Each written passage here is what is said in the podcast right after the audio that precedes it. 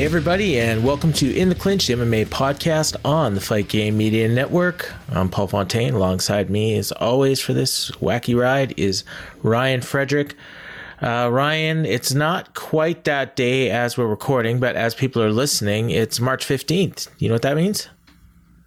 Uh, no, no. You tell you tell me. Uh, brain fade a little bit. I'll, I'll give I'll give you a clue. Et tu Brute. It's the Ides of March, dude. Oh, I'm just thinking about St. Patty's Day in a couple of days. So. No, yeah, no, I'm I'm actually doing a, a special uh, show that you might like um, on uh, St. Patty's Day for with David Lovell, um, Irish music. Um, looking forward to that one. Actually, I just sent in the songs. Um, but yeah, no, Ides of March. I don't know. I always think of that on on these days. Uh, you know, I don't really know what that means. I guess it's halfway through March. Who knows? Yeah, I don't. even, it would be cool if the. I don't even give two what? thoughts to the Ides of March. Aside from, I don't movie, know why I do. Aside from the movie name.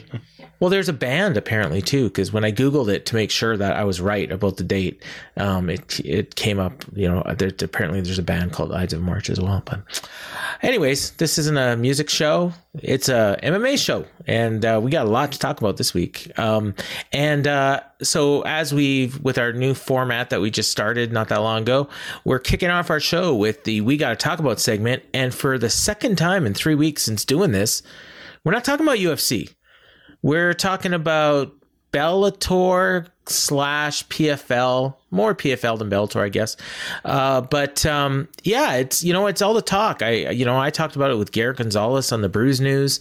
He talked about it with Dave uh, on Observer Radio. I think he Dave talked about it with Brian on Observer Radio, and we're going to talk about it now because we, we, touched on this last week a little bit. But um, Kayla Harrison, of course, is uh, going back to PFL uh, because Scott Coker or sorry, Scott Coker. Um, they've promised her apparently big, big name opponents, and they don't have any big, big name opponents in PFL other than Julia Budd.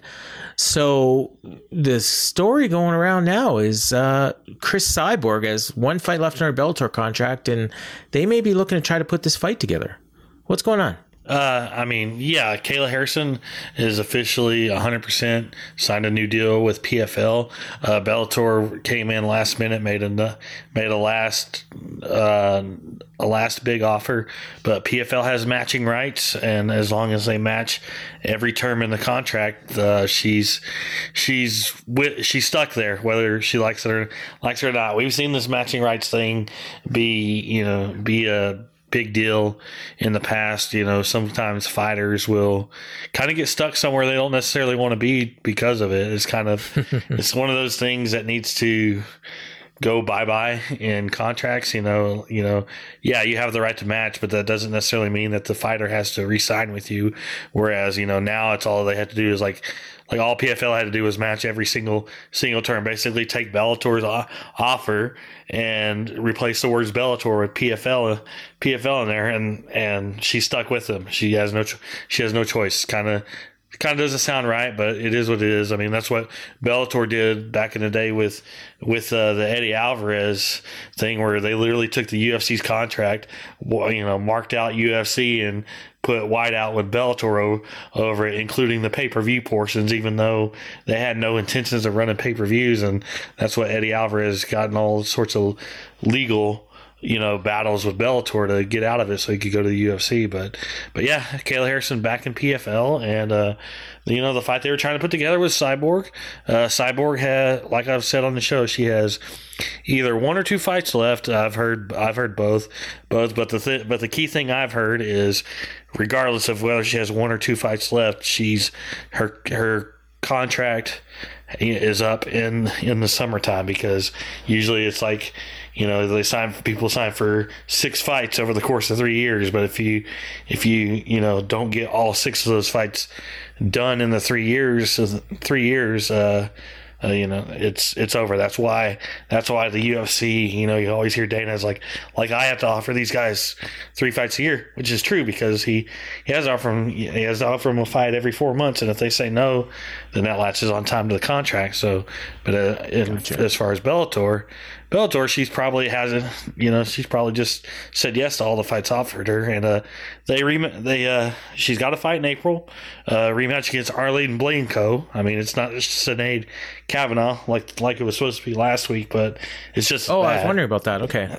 Yeah, I mean, well, she's never has she fought Blencowe before? I don't think she has. Yeah, I yeah, I think that was. Oh, she did. Okay. I think that was for the the very first or the, her first title defense.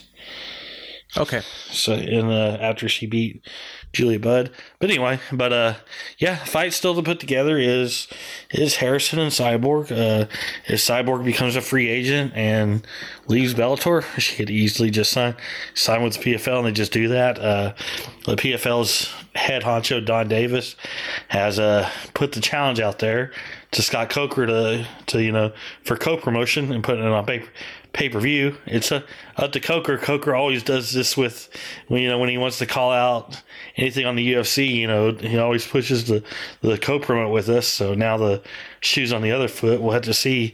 It'd be kind of stupid if uh I mean I could see him saying no and I can see him saying yes, yes, but it's almost like a situation where he kind of has to say yes because he's he's done this such this grandstanding challenge with UFC to co-promote co-promote all these years, and all of a sudden now somebody wants to challenge him to co-promote. He kind of if he says no, he's you know putting himself in a you know bad pic bad picture to say so. But uh, but, but yeah, uh, that's the deal right there. And you know anything anything you So- got you got to add there, Paul. Yeah, well, I just got a question because for me, like, I can see why Bellator would be interested in this, but for PFL, the problem I see is that they got these million dollar tournaments, and she's going to go into the women's lightweight tournament and she's going to win it. So that that's a million dollars. Now, if they give her a fight with Cyborg, presumably that's big, big money they're not going to put Cyborg in the tournament. Like this is just going to be a one-off fight, um, presumably co co-promoted by both companies and potentially being on pay-per-view. But then they're stuck having this lightweight tournament that they got to give a million dollars to, and one of these other women is going to get a million dollars, and they're still going to have to pay Kayla Harrison whatever they're paying her. So for me, like it just seems like they're going to cost themselves a lot more money, and for them to pay, let's say, a million dollars to to um to Harrison, and then they're probably gonna have to pay almost that much to Cyborg. They're gonna need to do like a hundred thousand buys on this show to even break even, and there's no way they're gonna get a hundred thousand people buying a pay per view co-promoted by PFL and Bellator when they can barely get that many people watching their shows for free. I mean, Am I missing something? I mean, it depends on how they promote. It, it depends on how they promote it. If I'm honestly, if I'm PFL, I just wait and make Cyborg an offer because she's Yeah. she's not gonna the lightweight tournament. You have to look at it the possibility of, of uh, we're talking Harrison Cyborg probably not happening until next year, regardless, regardless because So by, by next year, you mean 2020, 2023? 2023 because you know Cyborg's deal is up in July and she's got 90 days exclusive negotiations with Bellator. So you're talking about October before she could start, you know, possibly October before she could start start negotiating with other promotions, and then the whole you know, that whole process, you know, because Bellator will have matching rights, you know, blah blah blah, all that all that kind of stuff. So you're talking about probably, you know, could be, we're probably you know, outside of a co-promotion co-promotion situation, probably looking at a year till the fight anyway. So I mean, that uh, will Okay. you know gives time for Harrison to win another million dollars, and then and then by 2023, PFL's plan of they have plans of doing non-tournament pay-per-view Okay. pay-per-views with like some of their big stars, you know, the the Pettises, the Rory MacDonalds, the Verdooms, the the Harrisons, you know. That worked just- so well for Bellator. yeah, um hey, you know, you know, they people see what the UFC does and thinks that thinks that they they can still do it because you know, and also they see what AEW W does, you know, as far as wrestling, like oh, pay per views. You know, not pay per view is not dead. And pay per view isn't dead, but you have to give people a product that they want to pay for. And I don't see PFL people wanting to pay for PFL or Bellator or any of any of that. They'll People pay for you. don't even watch the shows for free. That's the problem. Yeah. Like they're closer to Impact. And Impact, you know, they're flipping cartwheels if they get 25,000 buys. And the audiences for Impact are very similar to what Bellator and PFL are doing. So, Bellator you know, already tried. Bellator already tried pay per view a long time ago. uh, You know. Yeah, and that's when they were When doing they- a million viewers when they on were Spike. Yeah, when they were and they far, got 100,000. Yeah, when they were Yeah. a far stronger promotion, and it, and it crashed and burned. You know, so I mean, Yeah. it's And what did Combate do with uh, you know with their second biggest uh, promotion in North America and their million million people watching on Friday nights, and they did like what fifteen thousand buys for uh, Tito Ortiz and Alberto Del Rio, like yeah, if that. yeah. So, I mean, yeah, even, and and even uh, gold, even Golden Boy doing, you know, Well, yeah. Oscar De La Hoya doing doing Liddell and T, Tito. You know, after all the all these years, that thirty thousand maybe. That failed miserably. If you're, I mean, it's Yeah. gonna fail miserably. I think the, you know, these promotions are are you know shooting too, you know, too far ahead. That's why.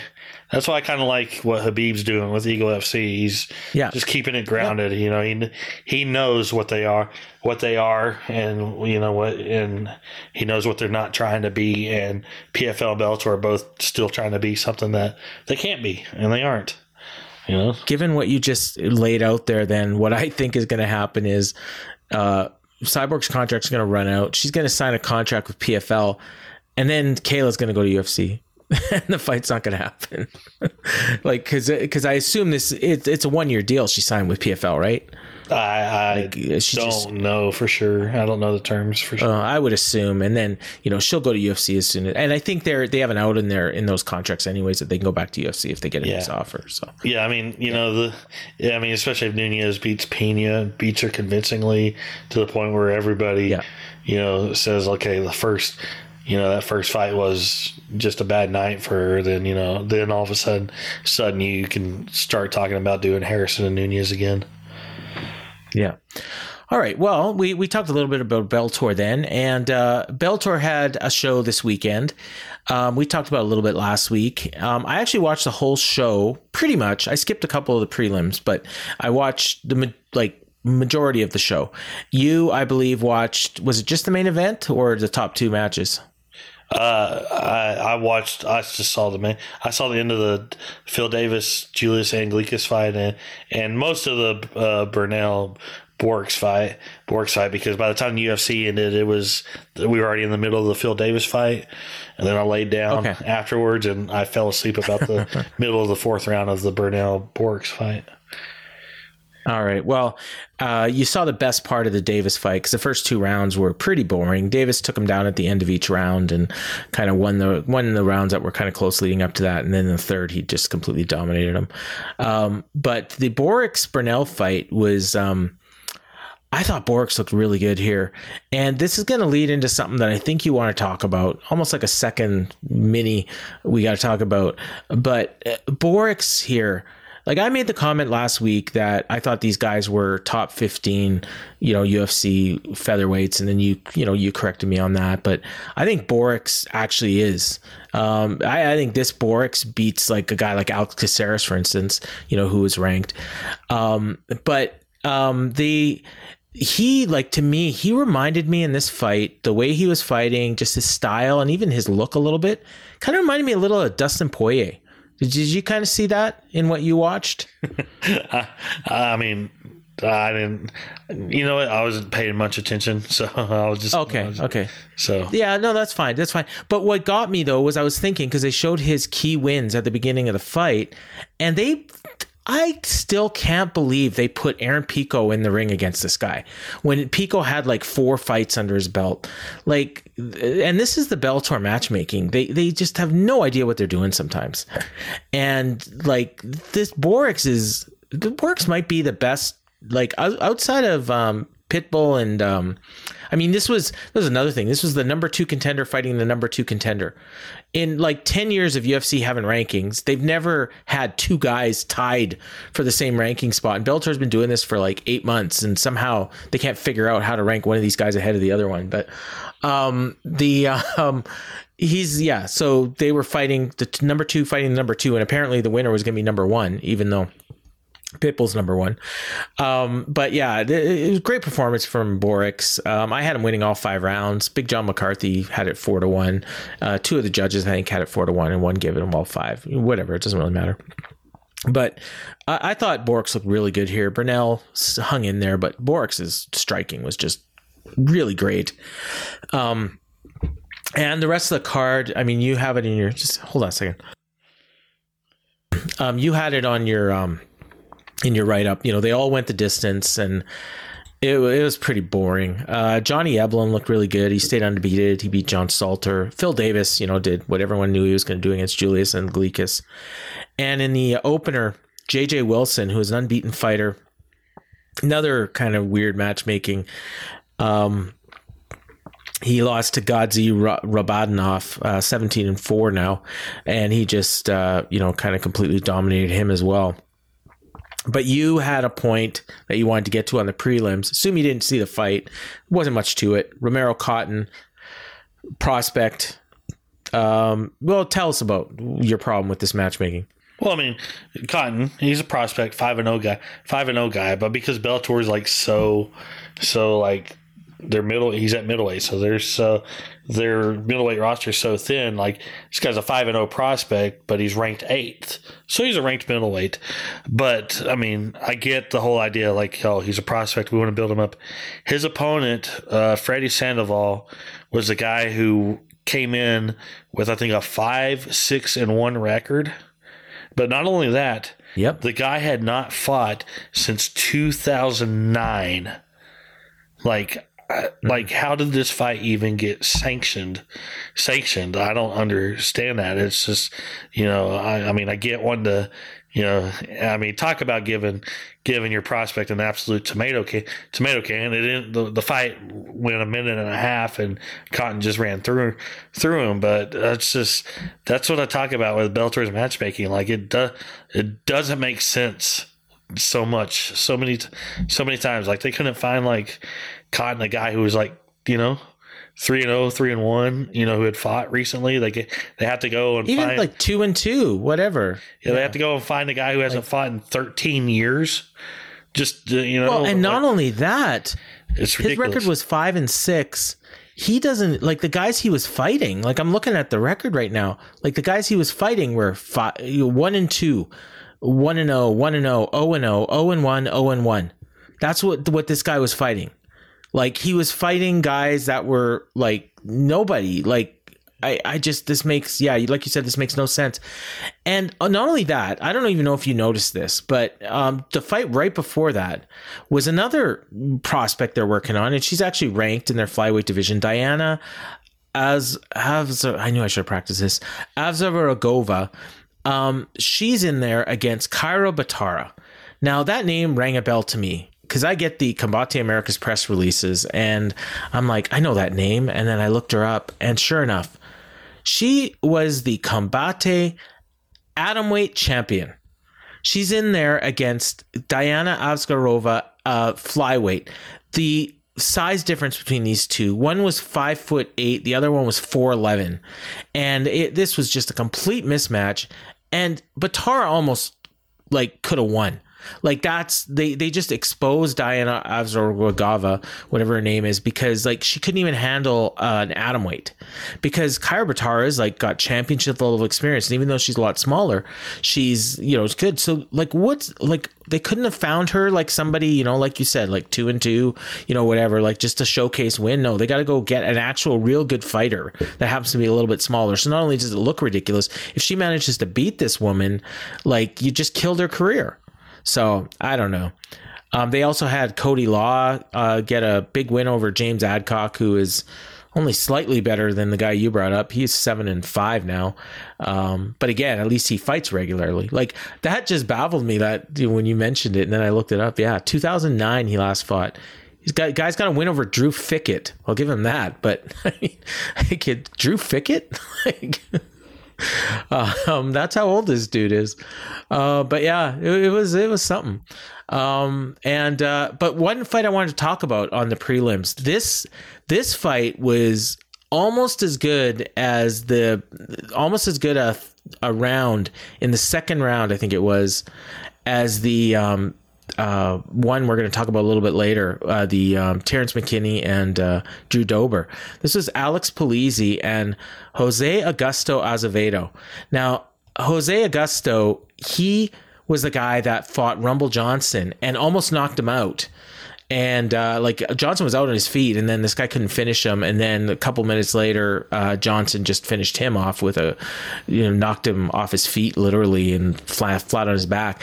Same thing happened here. This the, he's in there against Alex Polizzi, who is nine and one, um, and Alex Polizzi got just rocked with a flying knee, and then uh, Jose Augusto goes to the ground with them. He gets him in like an armbar that looked like just tight. Somehow Polizzi scrambled and got out of it, and by the end of the round, he was pounding on Jose Augusto and like looked like he was almost going to finish him. It was just crazy. That was the second round, and then the third round, he came out. Uh, Polizzi just came out strong and just knocked him down right away, and then slapped on a rear naked choke, and and Augusto just tapped like super quick, but. Um, it was a really great fight. Like if this was on UFC, it's all anybody would be talking about. But it was on the Bellator prelims, and you know nobody saw it. So nice win for Polizzi. Um, Augusto's super tall too. Um, was he? Was he? He's listed here at six three, but he looked even taller than that in the cage. But um, yeah, that was um, that was the Bellator show. Um, I, I, I really enjoyed it. Uh, main event better than it sounds like when you talk about four, you know, um, unanimous decisions. It sounds like oh, you're gonna fall asleep, and you actually did. But I watched it the next day, and and it was fine. I enjoyed it. I watched it at like midnight, and I didn't fall asleep. So, um, but then there we also had Eagle FC. Uh, I didn't watch any of this, but uh, you, I think, did. Uh, what'd you think of this show, and anything we need to know about it? Yeah, I watched. Uh, I watched most of it. Missed the first first few fights, but uh, but yeah, but uh, from what I watched, it was a lot of it was it was a fun fun show. I spent most of my time trying to uh, listen to Henry Cejudo butcher a lot of names. He uh, he called he called uh, Chael Charles a couple of times. Uh, oh, he, cool. He was having trouble saying Nurmagomedov every time we want, want to talk about B. But I think I think one time he I think he said Magomedov or something like that. Like I don't even know how. Like I guess I guess you know trying to think and talk to talk too fast messed messed him up. But uh, but yeah, so I spent a lot of time trying to be a Cejudo translator. But there was some fun stuff. Uh, Irwin Rivera, his first fight since uh, yeah he had a little crazy spell and stabbed his sisters and was in jail, and he won and he cut a. Uh, I'll just say a bizarre post fight promo. I mean, you know, you know, I don't know what to say about it, but uh, but yeah, it was that was something else. Uh, there was a really good fight between Ray Borg and Ricky Bandejas. A lot of a lot of action. Uh, Ray Borg won by split decision. His his eye was completely closed for almost the entire fight, but it was you know a lot of back and forth striking. That was a really good fight. Uh, uh, Rizvan Kuniev he he submitted Anthony Hamilton in just over a minute. That's kind of be expected. Uh, main event: Kevin Lee won a unanimous decision over Diego Sanchez. You know Diego, you say what you want about about him. He probably shouldn't be fighting, but he didn't look that bad against Kevin Lee. Kevin Lee didn't look that great against him. Uh, Lee claimed that he might have had that he might have blown out his ACL in uh, the first round, which is oh. odd considering he's blown out both ACLs already.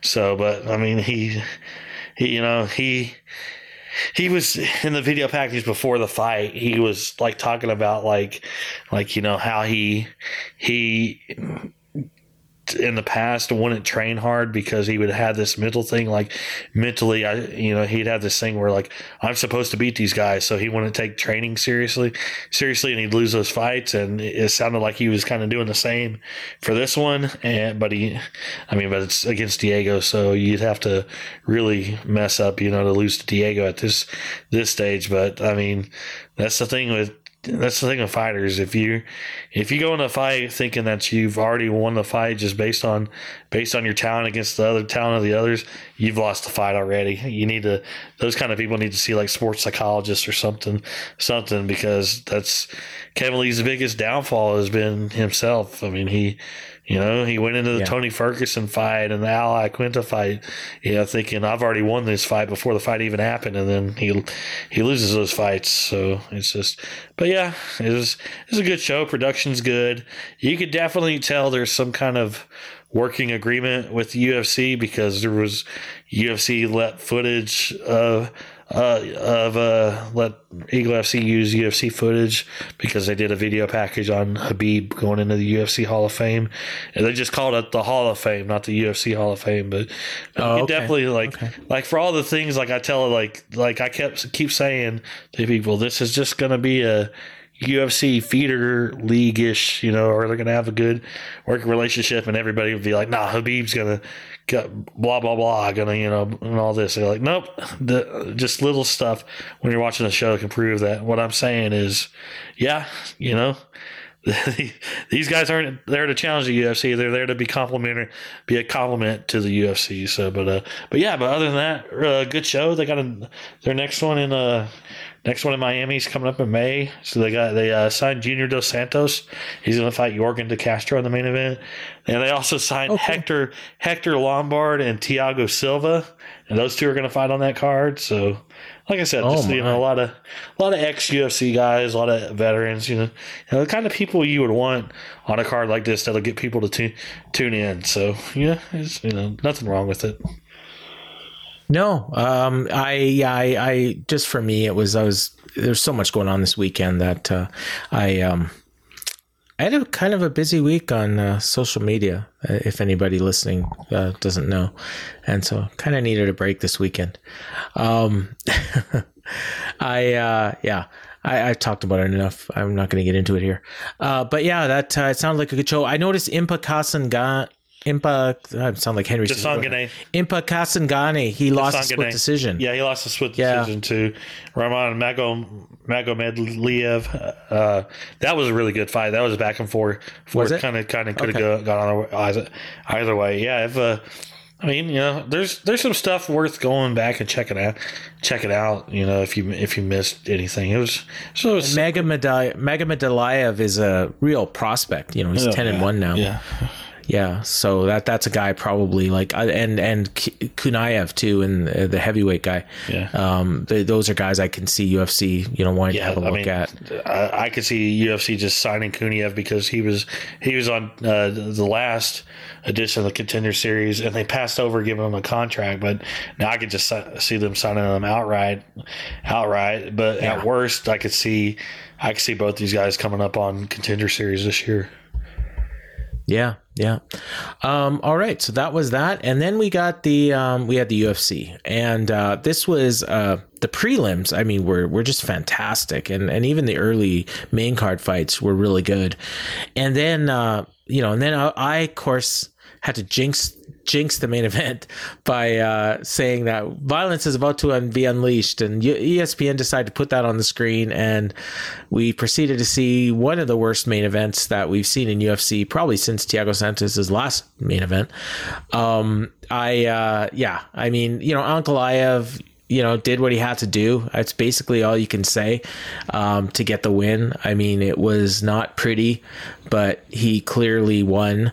Um, I, uh, you know, they just neither guy really wanted to engage, and they just kind of stayed at distance. And I don't know, like there just wasn't a lot here. And and God, I the I think the guy that won the most out of this um, might have been Jamal Hill because you know I don't think anybody wants to see Magomed Ankalaev get a title shot coming off of this fight.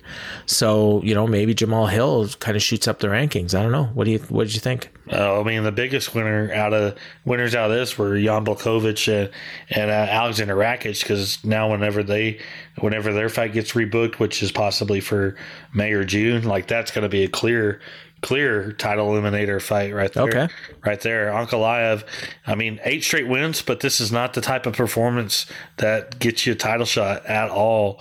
At all. It was a bad fight, very lackluster. He he just did enough to win to win the fight. I mean, if you if you want to secure yourself a title shot, you need to go out there and be like Jared Cannonier a few few weeks when we saw him at the pay per view. Yeah. Just, just obliterate your guy and you tell Dana White, I'm next, I'm next, you know, but you can't be winning winning fights like like this where you where you barely play any offense. I mean, Ankalaev really he's really not a big offensive fighter. He he tends to stay more relaxed and and more of a counter fighter. And Santos has not been the been the same since his his knee and leg injury injuries. He's lost a step since then. It's almost like he doesn't have any confidence in throwing those kicks like he used to in the past. He tried a few times, but it's just not with the volume that was that was there in the past. And, and, you know, it seems like he's lost some power a little bit. He did have Ankalaev almost finished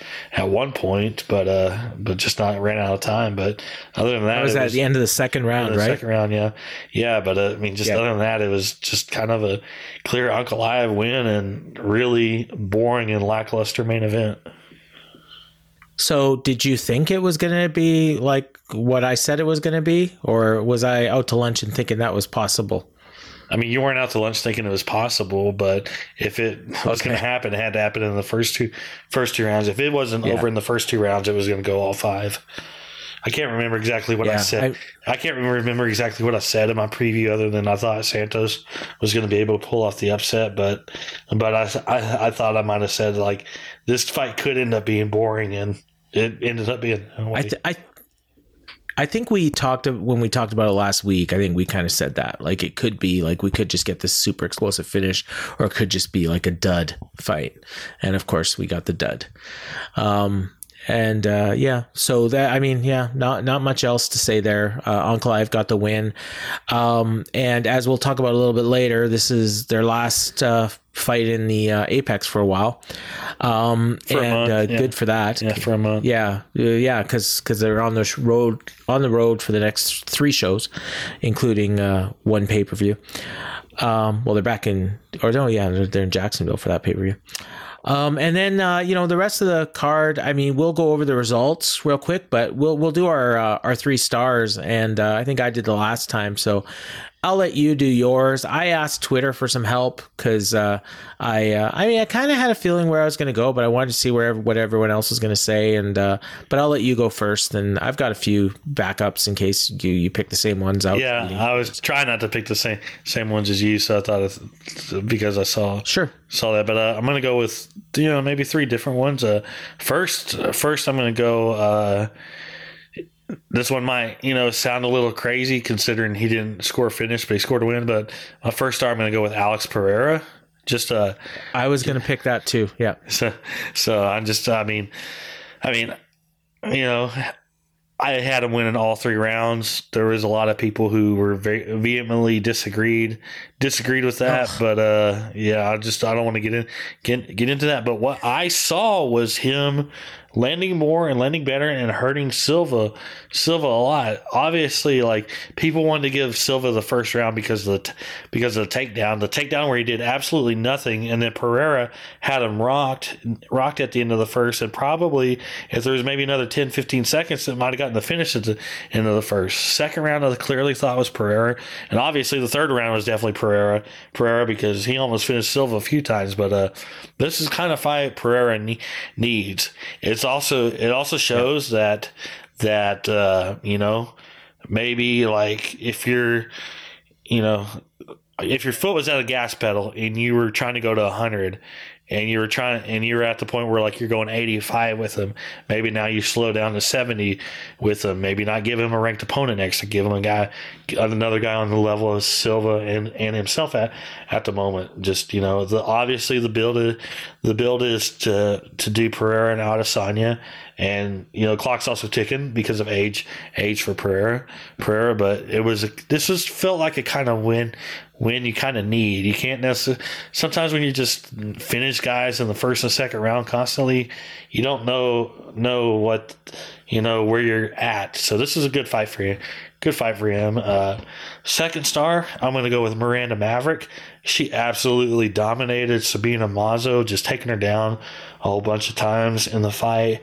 In the fight, uh, she, uh, I mean, she took the fight on like 10 days' notice, but you couldn't tell by watching the way what she was. She was just absolutely dominant. Mazo, it's a big win, big win for Maverick because she had lost two in a row to Maycee Barber, who she beat, by the way. I, I don't know why everybody thinks that that you know it's it's a it's only a loss because we had so many competent judges. She, I mean, most people thought Maverick won that fight, and then she lost Erin Blanchfield, but uh, it's a good bounce back win for her. And uh, my third star, I'm gonna go with Song Yadong.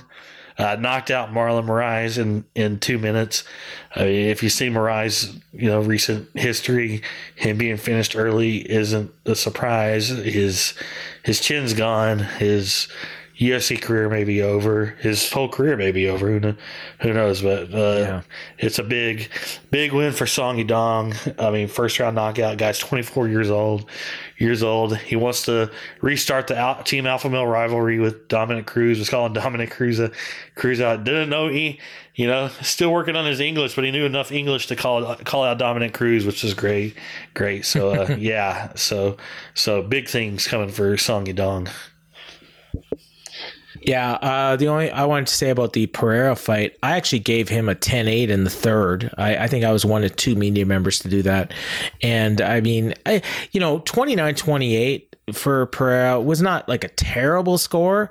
Uh, I, I, saw a lot of people scored that, you know, given the first round to Silva. I, I, disagree with it, but I mean, it's not, you know, everyone said it was close. And then the late flurry kind of, I mean, Paul Felder used my exact phrasing, you know, I'm sure it was just coincidence. He didn't see my tweet or anything, but um, I mean, it was literally that flurry that kind of sealed the round. I mean, it was a close round before that. And then that, you know, that, that to me sealed it. And then the second was clearly Pereira and the third was a dominant round for Pereira. So yeah. um, I, would agree with that. So my three, um, you know, I, I, had asked for feedback. Um, our our buddy Dean Jenkinson, you know, who co-hosted with us on a pay-per-view recap a couple months ago, um, he just submitted one that was good, probably gonna be my first pick anyways. And then uh, our buddy James Brown said this repeated a Khalil Rountree um, against uh, Karl Roberson. Um, that was a uh, dominant performance by Khalil. His leg kicks were just, I made the comment, they sounded like gunshots in the first round. And then he just, uh, he got him to the ground and he hit him with I think the hardest body kick I've ever seen in my life. Because uh, he it was almost an illegal kick because if he would have hit him in the head like it would have been illegal because he was kind of almost trying to get up. And then he hit him and then he just crumpled. Like it was just it was almost like a soccer kick. It was just brutal. So yeah just total violence. And then he cut this just amazing promo afterwards where he was like in tears and he just talked about his family life and why he does this and what brings the violence out of him and his it's just like, oh my god! Like if you watch this, you, you, if you're not, a, like I said, if you're not a fan of his, I'm probably not a fan of you, because they just, are just the most amazing baby face. You know, go into pro wrestling terminology. Um, and then okay, my second star okay, is Drew. Okay. I wanted to. Yeah, this is where when I was telling you something beforehand that I wanted to get into, and I knew we were going to bring. Sure. Up, I knew we were going to bring up Khalil Rountree in in the in this. So I was waiting on waiting on you, but uh, yeah. But I want to go ahead and do this this do this now and get it out of the way. Sure. Did you see Sa- yep. Sean Strickland on Twitter today?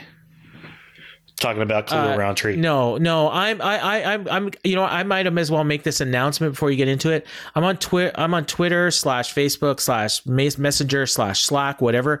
Five minutes an hour. That's it. I'm limiting myself from now on. So if you need to talk to me and you want to talk to me for longer than that five minutes, you need to like call me or something. You, anybody else out there listening. Um, so yeah, I'm not on Twitter and I don't care what Sean Strickland had to say, but I will listen to what you okay. tell me. He said. No, no, because because I want to I want to say that because Khalil yeah, yeah, yeah. Khalil know, also it's, it's news. Khalil also was backstage talking to talk about. He broke down in tears talking about his mental health issues and about suicide, about suicide and all that. And Sean Strickland made some comments on Twitter today, and I'm going to start off by saying. I don't care. Like to anybody listening, this might some of you might find what I'm about to say controversial or not. Not, but what after what Sean Strickland said today on Twitter, the UFC has to fire Sean Strickland there is no there is zero excuse for keeping him on the roster at all at all. Uh, do I think they will? Will I don't think they will. They should at worst suspend him, and they should never give him a title shot. But here's what he said. Here's what he said on a you know he he quote he put up a he put up the video of Khalil Rountree crying, talking about his mental health, and his exact quote that he tweeted it says, "Gayest shit I have ever seen, and I love bi women, so I've seen a lot of gay. Yeah, you're really special, a little spe- a special little snowflake. This man is the definition of PC beta male. You would all hate him. Seriously, being in the same room as him makes me cringe.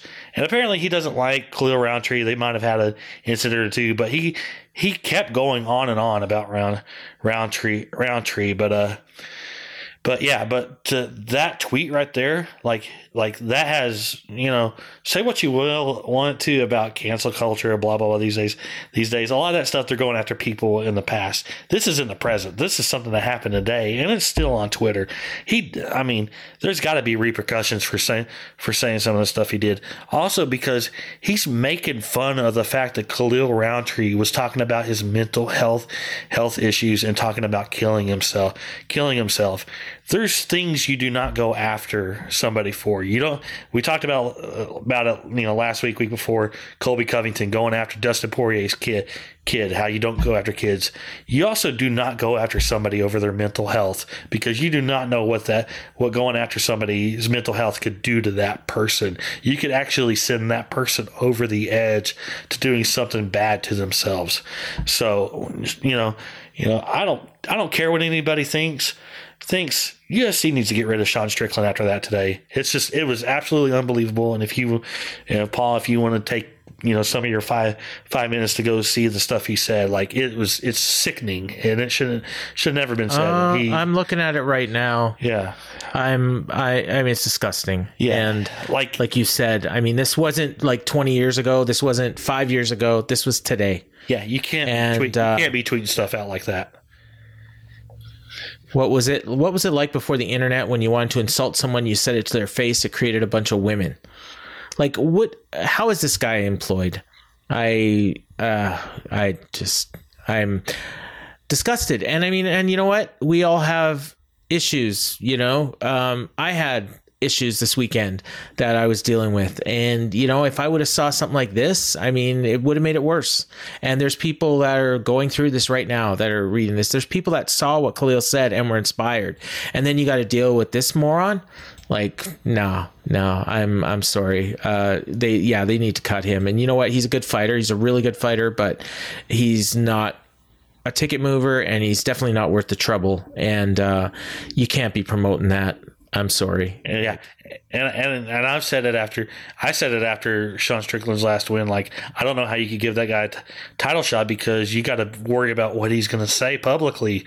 And Yeah. here's here's I mean, here's his last his that- last post fight promo uh, was relatively tame, but yeah he's proud of this. I mean, Yeah. you know, and and and the thing is, and he's got people backing him up, like you know, which is even worse. And so it brings out the worst in UFC fans, you know, that are actually backing this idiot. So yeah so. wow, But anyway, I just I need Okay, to, I needed to yeah, get that no, ran, fair enough. ran off because after I saw that I was just, Yeah. I was I'm I'm dumbfounded I'm dumbfounded by, by the fact that that tweet is still still up you know that so so do you think they? I mean, you said they need to. Do you think they will fire him? No I don't think uh, like I said I don't think they will uh, I mean they, no, I mean they they've got to Mike they, Perry until yeah they've got to do something about they've got to do something Yeah. about that because that's just that, I mean yeah that's stuff here's you the don't thing. tweet Though, I'll tell you this. you don't tweet I'll tell you like that. this. sorry I tell you this, he if they say, "Oh, you know, like you you know, you need to we're going to fire you unless you issue an apology." This guy's not going to apologize. No chance. He's not apologizing for any of this cuz he believes it. Like you can tell when someone is just screwing around like a Colby Covington and you know, some of what he says is true, some of it isn't. Maybe he's living the gimmick or whatever. This guy's a freaking moron and he believes everything he's saying and uh, and that's even worse. You know, like he's not doing this to try to stir up shit and try to make money. He's just spouting off whatever random nonsense comes into his head. Like I said, And uh, and yeah, he's a ticking time bomb, is what he is. like I said, he it's very clearly that him and Khalil have some issues Yeah. from some from something somewhere, and he doesn't like him.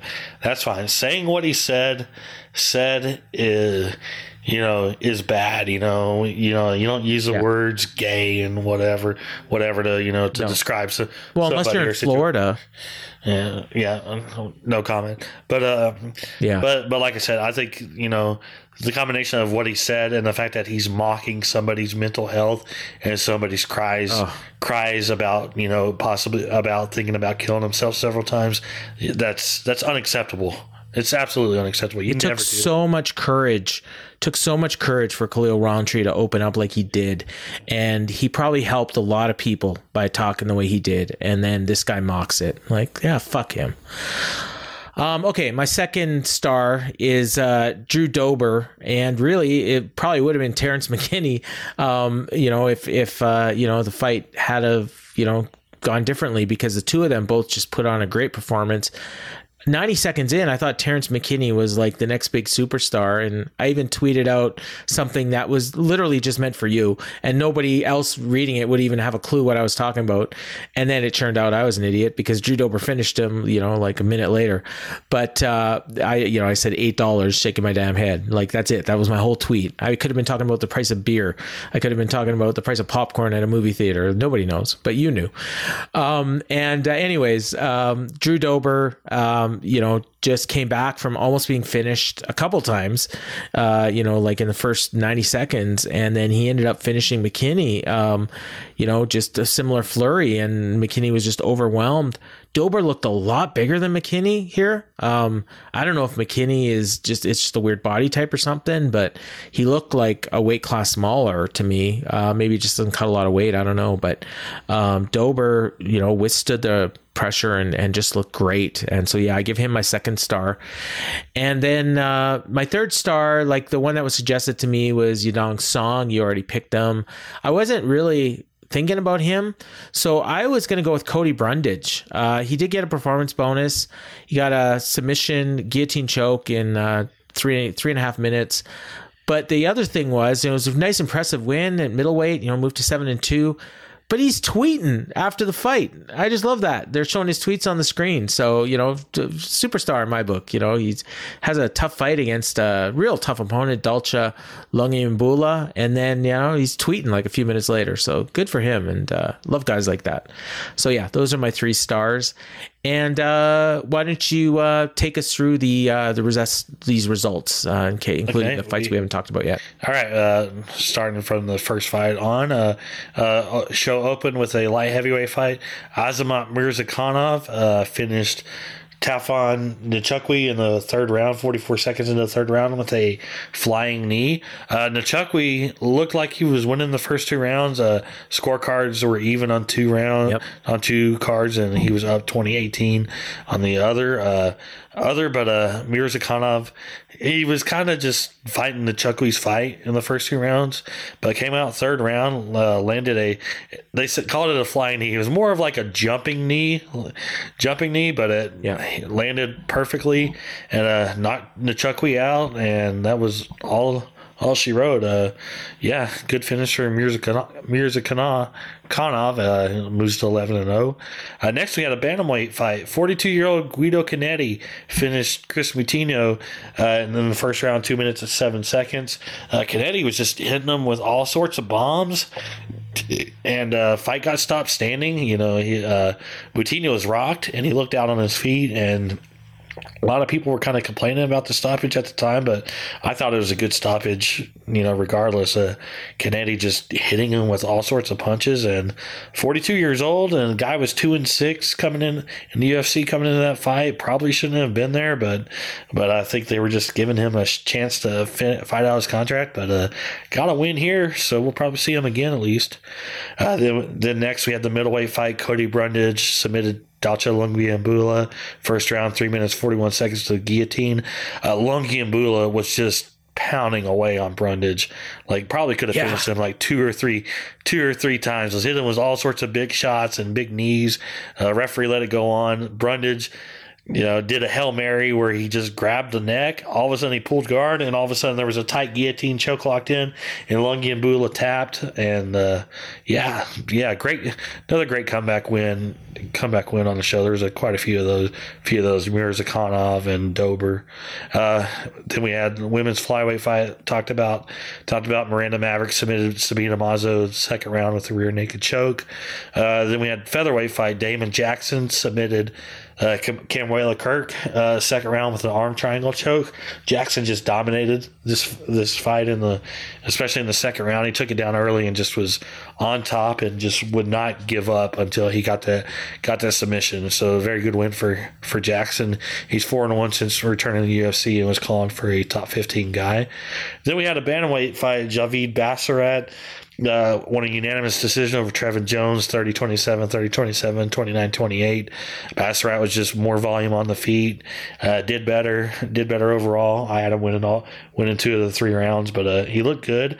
And at the same exact time, he he was fighting here in Las Vegas. Yes. Las Vegas. Yes. His brother was was headlining a card a card uh, in Spain, and his brother won by second round submission. Then they were fighting at the exact same time in two completely different countries. I thought that was a cool cool thing. He was asking Paul Fel Paul Felder had the results Yeah, from, yeah. his brother's fight in the cage in the cage, and he was asking how how how did my brother do? And they're like, oh, he won. Yeah, so Yeah. it was just a great moment. You want me to tell you? Yeah, okay, I got it right here. And, Yeah, I got it right here. And he did, and he did the suspense like Michael Buffer. You know? Yeah, Uh, yeah, that was yeah. a Or that was a Buffer. that was a fun mo- fun moment. Maybe, and his brother is like eight and 0, 9 and zero, and Javid yeah, is eleven and zero. we'll Like, be seeing him soon. yeah, we'll probably be seeing him on Contender Series this year and this year.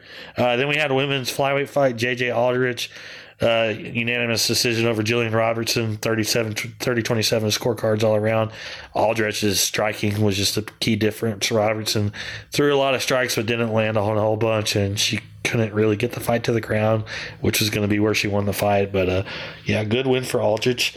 Uh, we had a welterweight fight. Matthew Semelsberger uh, gave AJ Fletcher his first career loss. Unanimous decision 29 28 all across the board.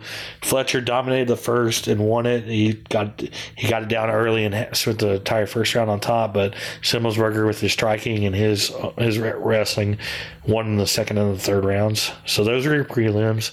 Uh, your main card that we talked about most of it. Uh, with middleweight fight Alex Pereira over Bruno Silva. Silva unanimous decision. Then we had uh, Drew Dober. First round TK over Terrence McKinney. Khalil Rountree, second round TK over Karl Roberson. The one fight we didn't talk about on the main card, but but uh, Sodiq Yusuff, unanimous decision over Alex Caceres, 30 27, 30 27, 29 28.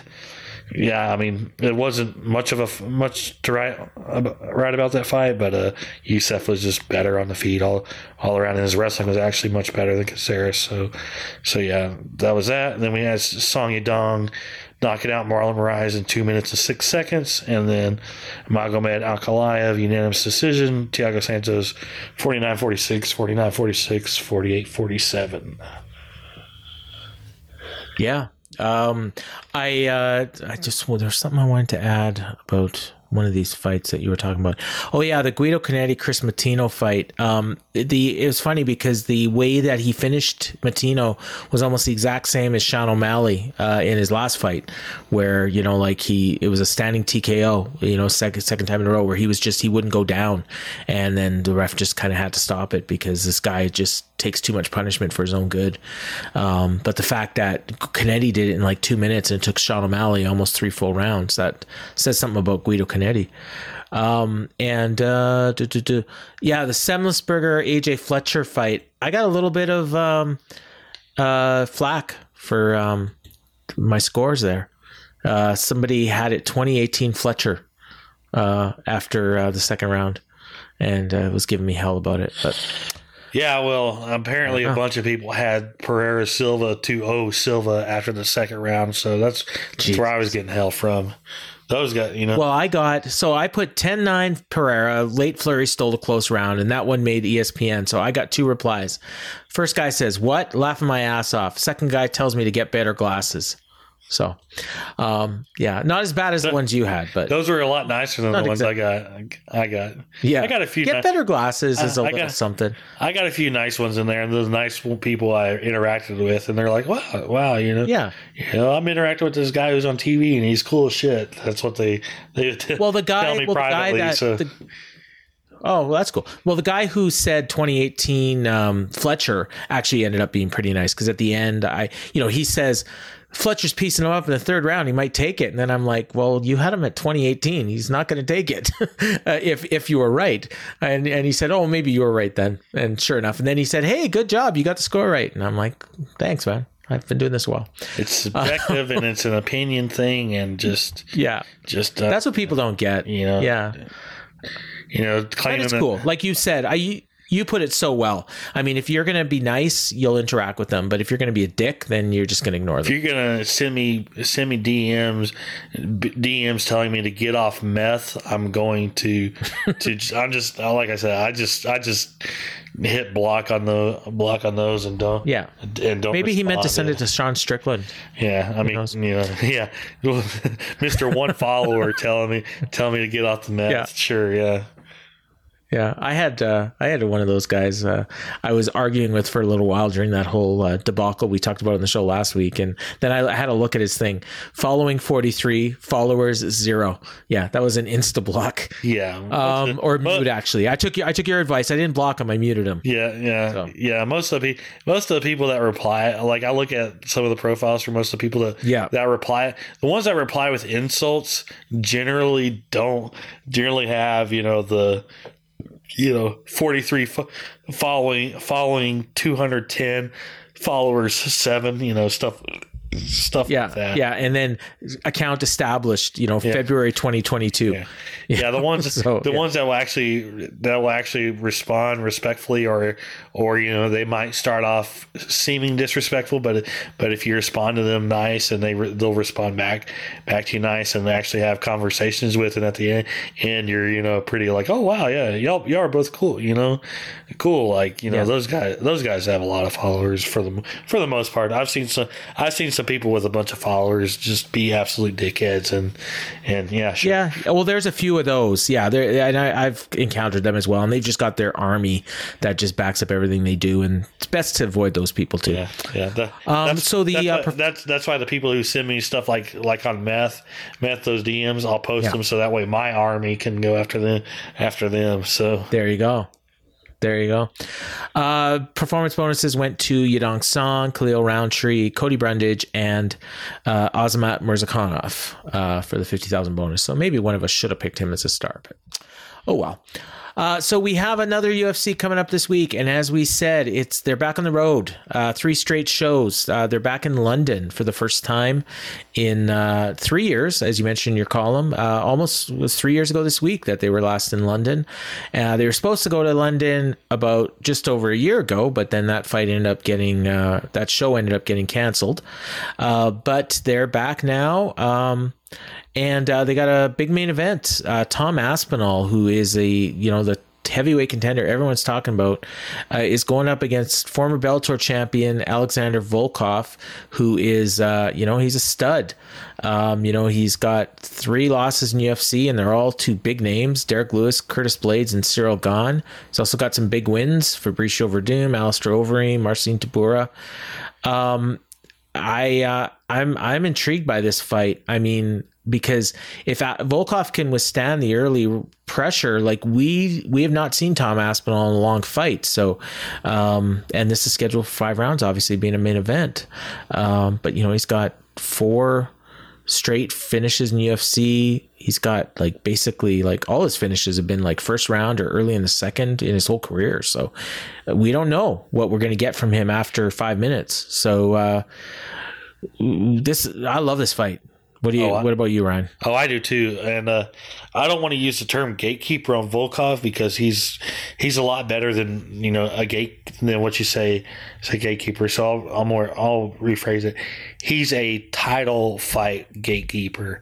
When you look at gatekeeper, it's like the guy who's just like, okay, if you beat this guy, you can jump into jump into the rankings and all this. No, Alexander Volkov is if you're going to fight for a UFC title, title that's a name you want on your resume because it means a lot. Look at the guys he's lost, to: Ciryl Gane, interim champion; Derrick Lewis fought twice for the ti- title; Curtis Blaydes on the on the cusp, you know, and Volkov is like on the cusp too, all the t- all the time. Like you know, it, yeah, any point Alexander Volkov is one or two fights, one or two wins away from getting a title shot, and he could very well, you know, get a title shot if he beats Aspinall here. You know, you stopped stopped a young prospect, the the guy who's four and zero and rising up the division. Division all of a sudden is like, man, you know what? We need we need another heavyweight contender. Contender. Let's throw Volkov in that mix. So he's always going to be in that spot. So Tom Aspinall, if he's going to fight for, he's going to fight for a UFC heavyweight title and become a UFC heavyweight champion. Alexander Volkov is a name he needs on his resume, and this is going to be quite quite a challenge for him. Uh, Aspinall's talented. Volkov's been around for a long time, and he knows so many different ways to win a fight and he's very very good. I think he's a lot better than he gets credit for for and uh, this is gonna be a very good fight. Uh, i do like aspinall. Aspinall just because i mean young hungry guy you know but it's gonna be a tough one for him It is because I mean we saw we saw him get finished by Derrick Lewis very very late in the third round. Um, but other than that, you're you're going back almost ten years to when he got knocked out by Vitaly Minakov in Bellator, and that's like. You know, that's it. Like, you know, I mean, he had a loss real early in his career to Maxime Grishin. Um, but uh, you know, most of the time he's losing by decision, but he's not getting finished. So, uh, but Aspinall's got a ton of tools. He can submit guys. He can knock them out. Um, I just, you know, and I think, you know, he's going to have that crowd like going nuts for him. Um, and I mean, unfortunately, Volkov is going to have people rooting against him for reasons that have nothing to do with him. Um, so, yeah, uh, this this could be like a memorable moment, and you know, UFC's return to London. Um, I'm super looking forward to this. I tell this, you, this Um, entire it's card too is long. this entire card is great Oh, you know it is, it is, and I mean, and we'll, you know, we'll do our three fights that we're most looking forward to, but you know, and you'll run down the whole card, and you're going to see like there's a lot to choose from. Um, I mean, I, I think we should do it like you know normally we'll do our three but I, I think we should do like one to one to one you know kind of thing. And the one i'm looking forward to outside the main event um, is uh, Paddy Pimblett and Rodrigo Vargas. I think this is going to be his coming out show. Um, you know, he's 17 and 3, Vargas is 12 and 4, but Vargas is not a great fighter. He lost his first two UFC fights. He picked up a win over a guy that probably shouldn't have been in the UFC. I think this is a perfect showcase fight for Pimblett, and uh, I think he's going to get a first round stoppage, and that place is going to come freaking unglued. I I just I love this fight, and I I just can't wait to see it and to see his promo afterwards. Little Owen Hart. I mean, it, it's it's definitely a fight that he should win and should win impressively. So, I mean, if anything other than Paddy getting a finish will be disappointing, but uh, I mean, we've seen we've seen moments like this. So it's up to Paddy to step up to the plate and hit a Yep. home run. I mean, this fight's this fight is designed perfectly for him. I mean, for him, but uh, you know, sometimes he's still got to perform. So, but uh, yeah, that's, that's What's your What's your next one? uh, I'm I got quite a few, but there's one fight that's Okay. buried in the middle of the prelims that honestly should be on the main card. Main card. Oh, yeah, I know, I know what you're going with. Jack Shore and Yep, Timur yep, yep, yep. Valiev. I mean, Jack Shore's 15 Oh, and my 0, and he's fantastic. And and uh, uh, there's a lot of great fighters on this on this card. Uh, Jack Shore might actually be the most talented one out of all of them, and Timur Valiev is a great fighter as well. So, I mean, just that for that fight to be the fourth fight on the show, when it could easily Yeah. be like, you know, it, I mean, you know, third, you know, third fight from top, co-main even. You know, that's just, I mean, that's going to be a, be a hell of a fight right there. When we did our when we did our draws earlier this year, I think there's quite a few fighters on this card that were on my team. Um, I, I think I, I can't I can't Yeah, even we had remember. we had I we had quite a probably few. wrote- We had quite a few. Uh, I, I'd have to grab my phone, phone, but we had Yeah. quite a few picks. Don't worry about it. Yeah. My next one is uh is is uh, looks like it's going to kick off the main card. Jai Herbert and or Jay Herbert and Ilya Topuria. I'm sure that was on your list too. Uh light lightweight fight. Uh, one guy's 11 Jay Jai's 11 and 3, Ilya Topuria is 11 and 0. Topuria we've talked a lot about on this show.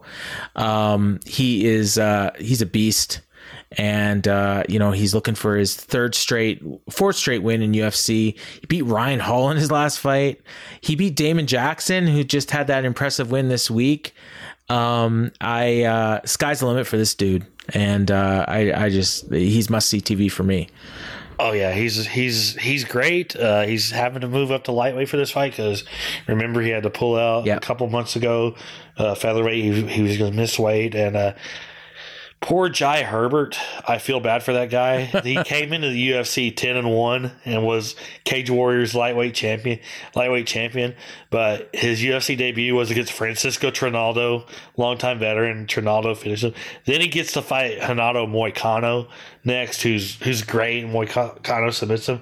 Then his third fight is against Khama Worthy, who's big, been a big knockout artist. But uh, Herbert finished him in the first round, gets his first UFC win. UFC win, everything's looking good, and now he gets Ilya Topuria, guy who's 11 and 0 and was being touted as a as a potential featherweight title challenger and even a featherweight champion. I feel bad for Jai Herbert. He just has not been given an easy path No. to start his UFC career. Um, okay, so what's your next fight, and why is it Arnold Allen and Dan Hooker? Yeah, it is Arnold Allen and Dan Hooker. So, so yeah, Yeah. I, I mean, the, I have a, I have a third. I mean, I could this entire card. I know, I know, you could- you- like it's yeah. it's great, it's great. But Arnold Allen, uh, t- guy, the guy, all, all the guy does is win. He's won like ten in a row. He's eight zero in the UFC.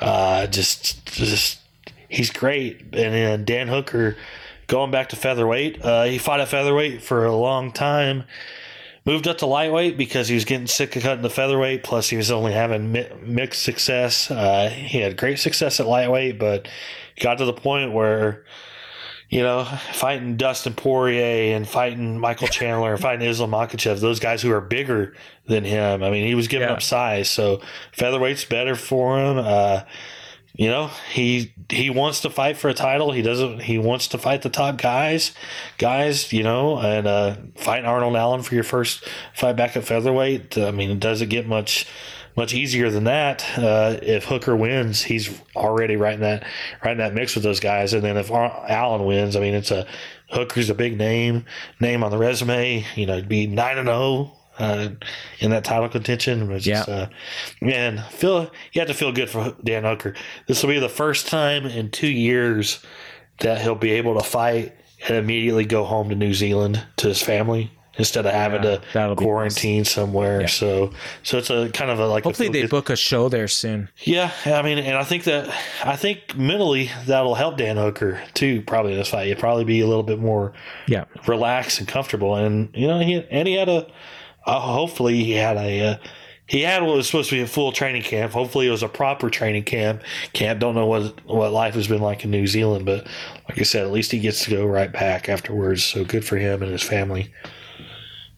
So I, you, if you, anybody that knows me probably thinks my third one would be Mr. Finland, but he looked so bad in his last fight. I'm not really looking forward to that one as much as I love his uh, Tapology profile pick. Um, I am going to go with uh, light heavyweight fight on the prelims. Uh, best nickname in MMA, the Bear Jew, Paul Craig, and Nikita Krylov. We talk. I talked about Jamal Hill earlier and how he was close to a title shot. Well, people forget like Paul Craig submitted him in the first round in his last fight. So this guy you know, is probably he might be the most underrated fighter in any division um, in UFC. Like this guy is incredible, and uh, he's fighting Nikita Krylov, you know, former heavyweight, longtime veteran. Um, I love this fight, and uh, you know, and I expect Craig to just do what he always does and pull off a late submission, but Krylov could finish him if it goes a distance. Krylov will probably win. Um, you know, Krylov's last three losses are to Magomed Ankalaev, Glover Teixeira, and Jan Blachowicz.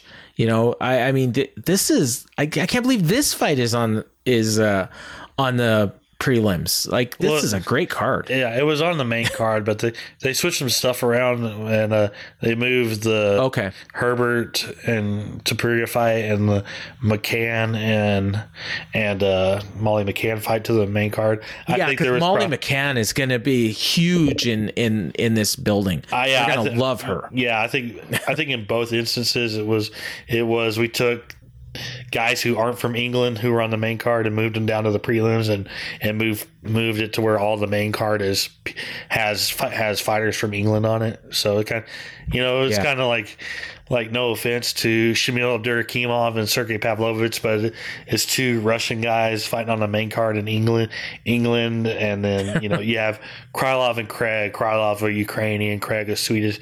You know from oh, from, Scotland. from Didn't Scotland. think of that. Oh, from Scotland. Man. They're they're on the main card, but you move them down and then you move up fights with Englanders, you know, on the show. I mean, it's it's all about the about the local thing. It made sense sense to me. I still would have moved Jack Shore and Timur Valiev, uh, you know, over. Yeah, honestly, yeah, because Jack Shore's from Wales, so yeah, I mean, he, yeah. he's going to be over in the building too. Yeah, so but man, that yeah, you didn't even think of Krylov being from Ukraine and Paul Craig Scottish.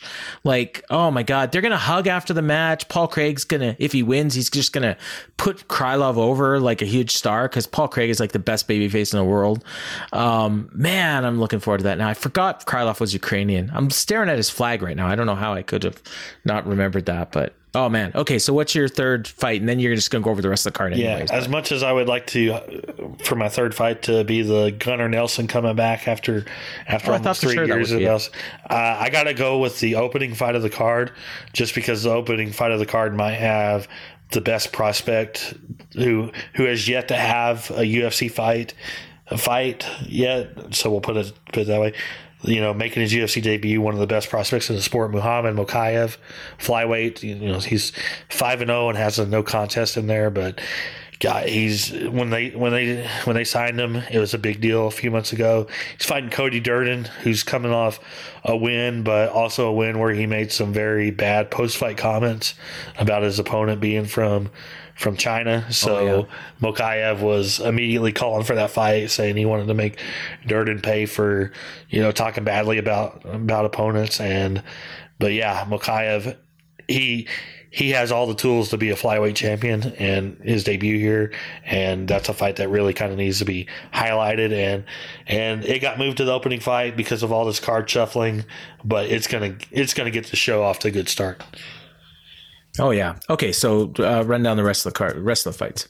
Okay, we have uh, uh, starting the uh, the prelim opener. We have Mo- Mohammed Mokaev, Cody Durden flyweight fight.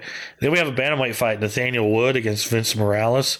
That should be a solid fight. Nathaniel Wood from England. Uh, he's kind of had his ups and downs in the U- UFC, but but you know, hoping to get a win in front of the crowd, hometown crowd.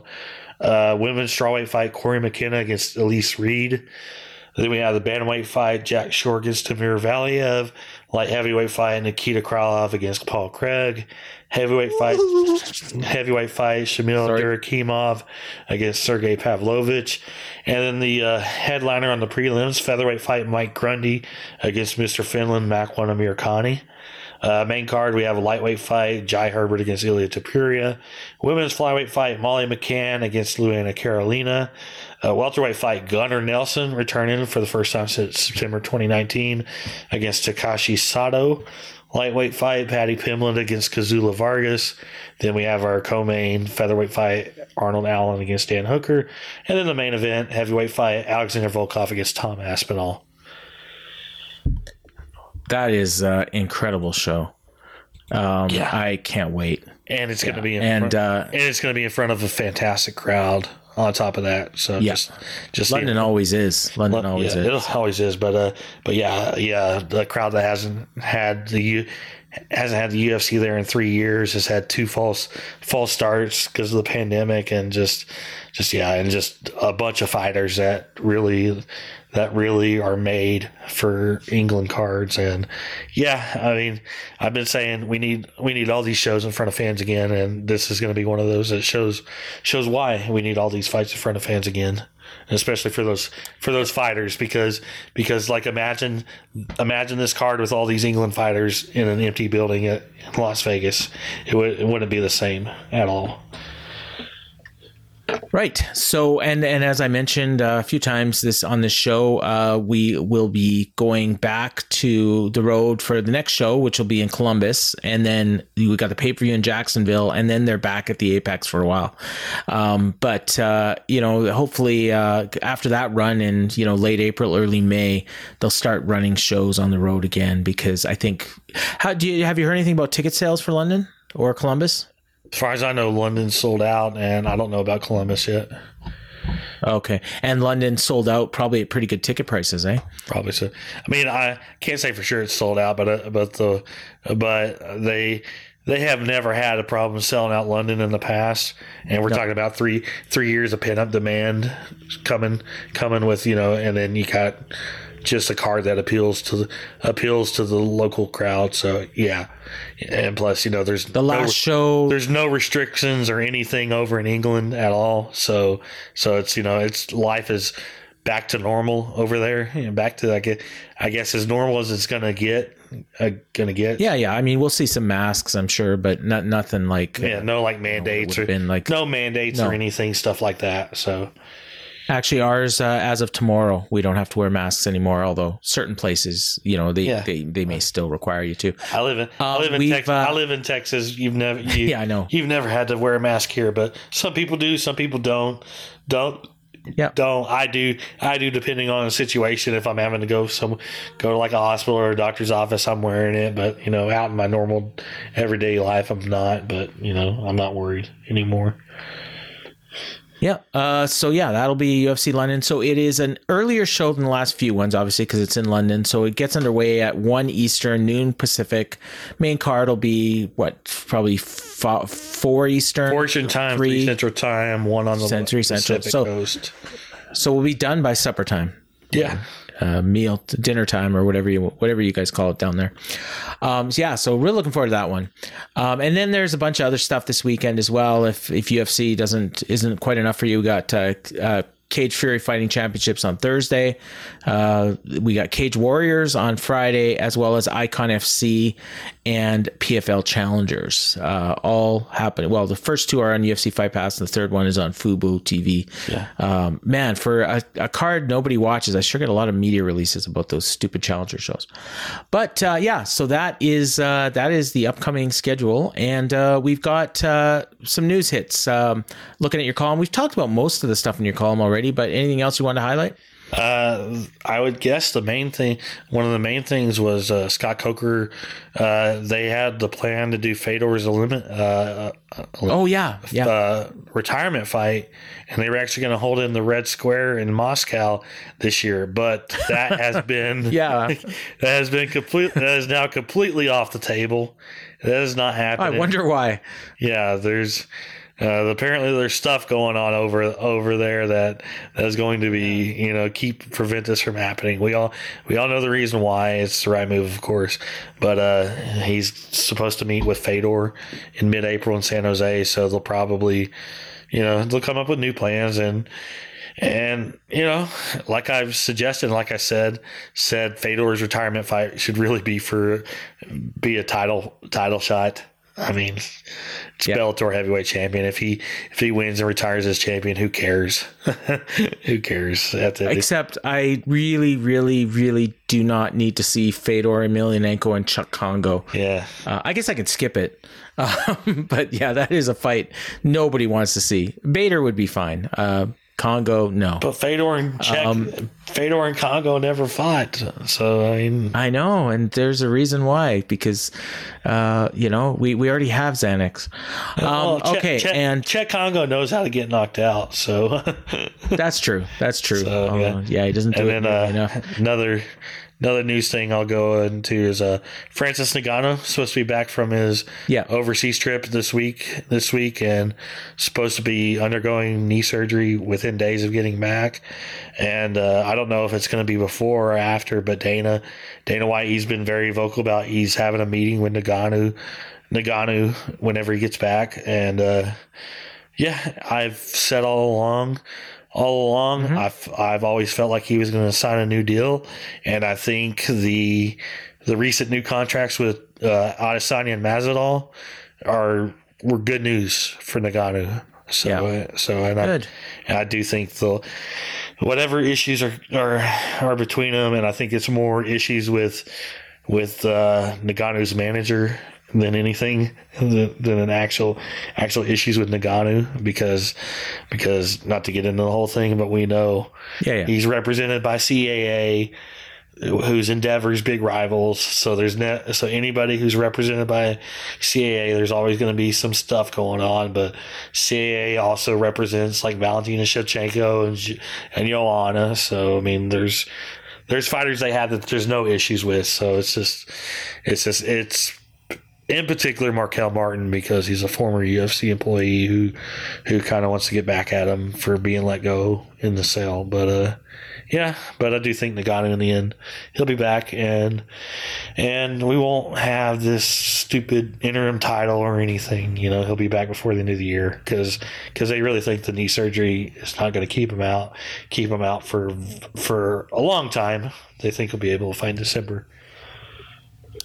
All right, so we'll get into the fight announcements, and actually, I want to actually mention something here. We maybe could have talked about it a little bit earlier because I was actually, um, and I, it's my fault because I should have sent it on the rundown. But we we got some news. I think it was just after we recorded last week that Bellator is going back to Hawaii. Um, they're doing is it two shows in a row, or, or is this all the same show? They're- no, they're Yeah, doing two two, shows shows. in- they're doing April 22nd and April Yeah. 23rd. Right. Yeah, and that's in Hawaii because hey, I noticed all the dates you had here for these fights were 23rd, so I didn't I didn't know if that was a misprint or No, if these yeah. fights are all because 23rd looks like a really big card. Yeah, yeah. They But- they haven't announced anything for the 22nd, but they've announced a bunch of stuff Okay. for the 23rd. So the 23rd's a real big card. Um, Yeah. they're kicking off the featherweight tournament that weekend, or sorry, yeah, the, no, the bantamweight tournament, bantamweight tournament. Yeah, uh, two fights: Sergio Pettis defending his title against Raufeon Stots, Kyoji Horiguchi and Patchy Mix, and then we've got Ilima Macfarlane. Uh, when she fights in Hawaii, that's must see TV. So like everybody that's listening to this, you should probably watch that show. Um, and then also Cris Cyborg on the card. So I mean, that's four fights on the main card that everybody will want to see. So that's a really, really big show for Bellator. Um, and yeah, that's that's a really big. Uh, Big thing, I think, that they're going back to Hawaii. Uh, first time in three years, I think. Um, and Ilima Alema Leigh McFarland returning for the first time since losing her flyweight title to Juliana Velasquez. Um, and uh, uh, I not much else here on. The, there's a couple of really big fights actually, but most of the rest of them we've talked about already. Yeah, I'll go over three particular big ones. Uh, Yeah, UFC Fight Night on April 30th has a main event. It's going to be Rob Font against Marlon Chito Vera. I mean, yeah, Nice. yeah, yeah. I mean, it's a it, it's a really good fight. Font's coming off the loss to uh, Jose Aldo. Vera Vera has been asking for a main event. He gets one. That's a very good fight. I we, I do like seeing seeing fighter uh, new fighters in main events getting main event slots. I mean, you gotta you got to move these guys up to the main events. I know what people will be like. I know the social media reaction when it when it said that, that that's a headliner was like, really, really, that's a headliner. But it's like, yeah, it's a great fight. I mean, it's Yeah. top ten guys. Yes. Whenever, whenever you, yeah. it's a main event worthy fight. Yeah, you know, uh, UFC 274 May 7th. We were talking about that card needing a proper co-main event. event. It has a proper co-main event now with uh, Michael Chandler against Tony Ferguson. A fight's been talked about for for a while. Uh, they got the deal done to do that. And then uh, UFC 275 on June 11th, uh, big middleweight fight: Robert Whitaker against Marvin Vettori. So that's a Wow. so those are the those are the three most notable UFC fights that were made over the past week. when you talked uh, earlier about title fight gatekeepers, I mean that's kind of what Robert Whitaker is going to be soon uh, because you know he's already lost to Adesanya twice. So if Vettori wins, he gets a title shot. If he loses, back of the bus. And I don't think So, I don't yeah, think uh, gets a title shot with a win. He's got two losses to Adesanya. Oh, that's true. Yeah, yeah, right. Yeah. But it's So like yeah, but it's but it's I mean, it's two big but it- names, but it's yeah, it's no. two, it's two guys in similar positions, so it kind of makes sense for that fight to that fight to be made. And honestly, when people when when Whitaker lost that fight, when you were like kind of looking at it, like, you know what, that makes perfect. Vettori makes perfect sense. Perfect sense. Both guys who need a, This- need a few wins to get back to Adesanya, so it's perfect. This is kind of like that Weidman Rockhold fight that they were trying to make forever. I mean, it's basically the exact same fight um, in a lot of ways. Um, all right, so that's going to just about do it. Um, we, uh, we overshot our target a little bit, but that's okay. It was uh, we were really excited about about uh, these shows. So, um, Ryan, uh, what do you got to plug? You got your article. You got the observer coverage. I've got my Monday MMA roundup that came out came out Monday and uh, every Monday. Uh, and then we got play live play by play coverage every week of every UFC. See over at wrestlingobserver.com slash figure four f4wonline.com and then my big post show write ups in the Wrestling Observer newsletter that comes out every Thursday night or Friday morning, depending on how much WWE likes to screw with Dave Meltzer. Uh, then you have, uh, and then that, and then of course I'm on Twitter, uh, ignoring the trolls and talking to the nice people all time, all day, every every day. Like if you want to talk MMA with me and you want to be, you know, I will a bunch. So, yeah. Yep. All right, and I've got um, I've got the uh, News that I did with Garrett Gonzalez uh, still up on the Fight Game Media YouTube channel. You can check that out. We talked a little bit of MMA, mostly pro wrestling, um, and uh, I'll have the Dynamite Show with Jeff Hawkins on the Fight Game Media Patreon. Um, that is uh, that goes up immediately after AEW Dynamite. And uh, also, uh, I advise you guys to check if you're subscribed to this feed. Uh, check out the Boom and the Wrap, which are are uh, free shows covering AEW and WWE. They're both really good shows that um, you know from posts that are very positive about the product they're watching, but they're also critical. But they're not like total trolls like you hear a lot of people do. Like they actually like what they're watching and want it to be better. And uh, I just love listening to those two shows. So I just want to give them a plug. So James McDaniel and Kevin Ely on the uh, on the boom, and um, uh, Keela Cash and Scott Young, who are like I just love those guys, those two, and I love when I get to guest on those shows, which I'm going to be doing in a couple weeks. So check those shows out on the Fight Game Media free Patreon. Uh, so yeah, that'll be just about it. Uh, so for uh, Ryan, why don't you take us home as you always do? All right. Hope everybody enjoyed the show. Have a great week and enjoy the fights this weekend. Later.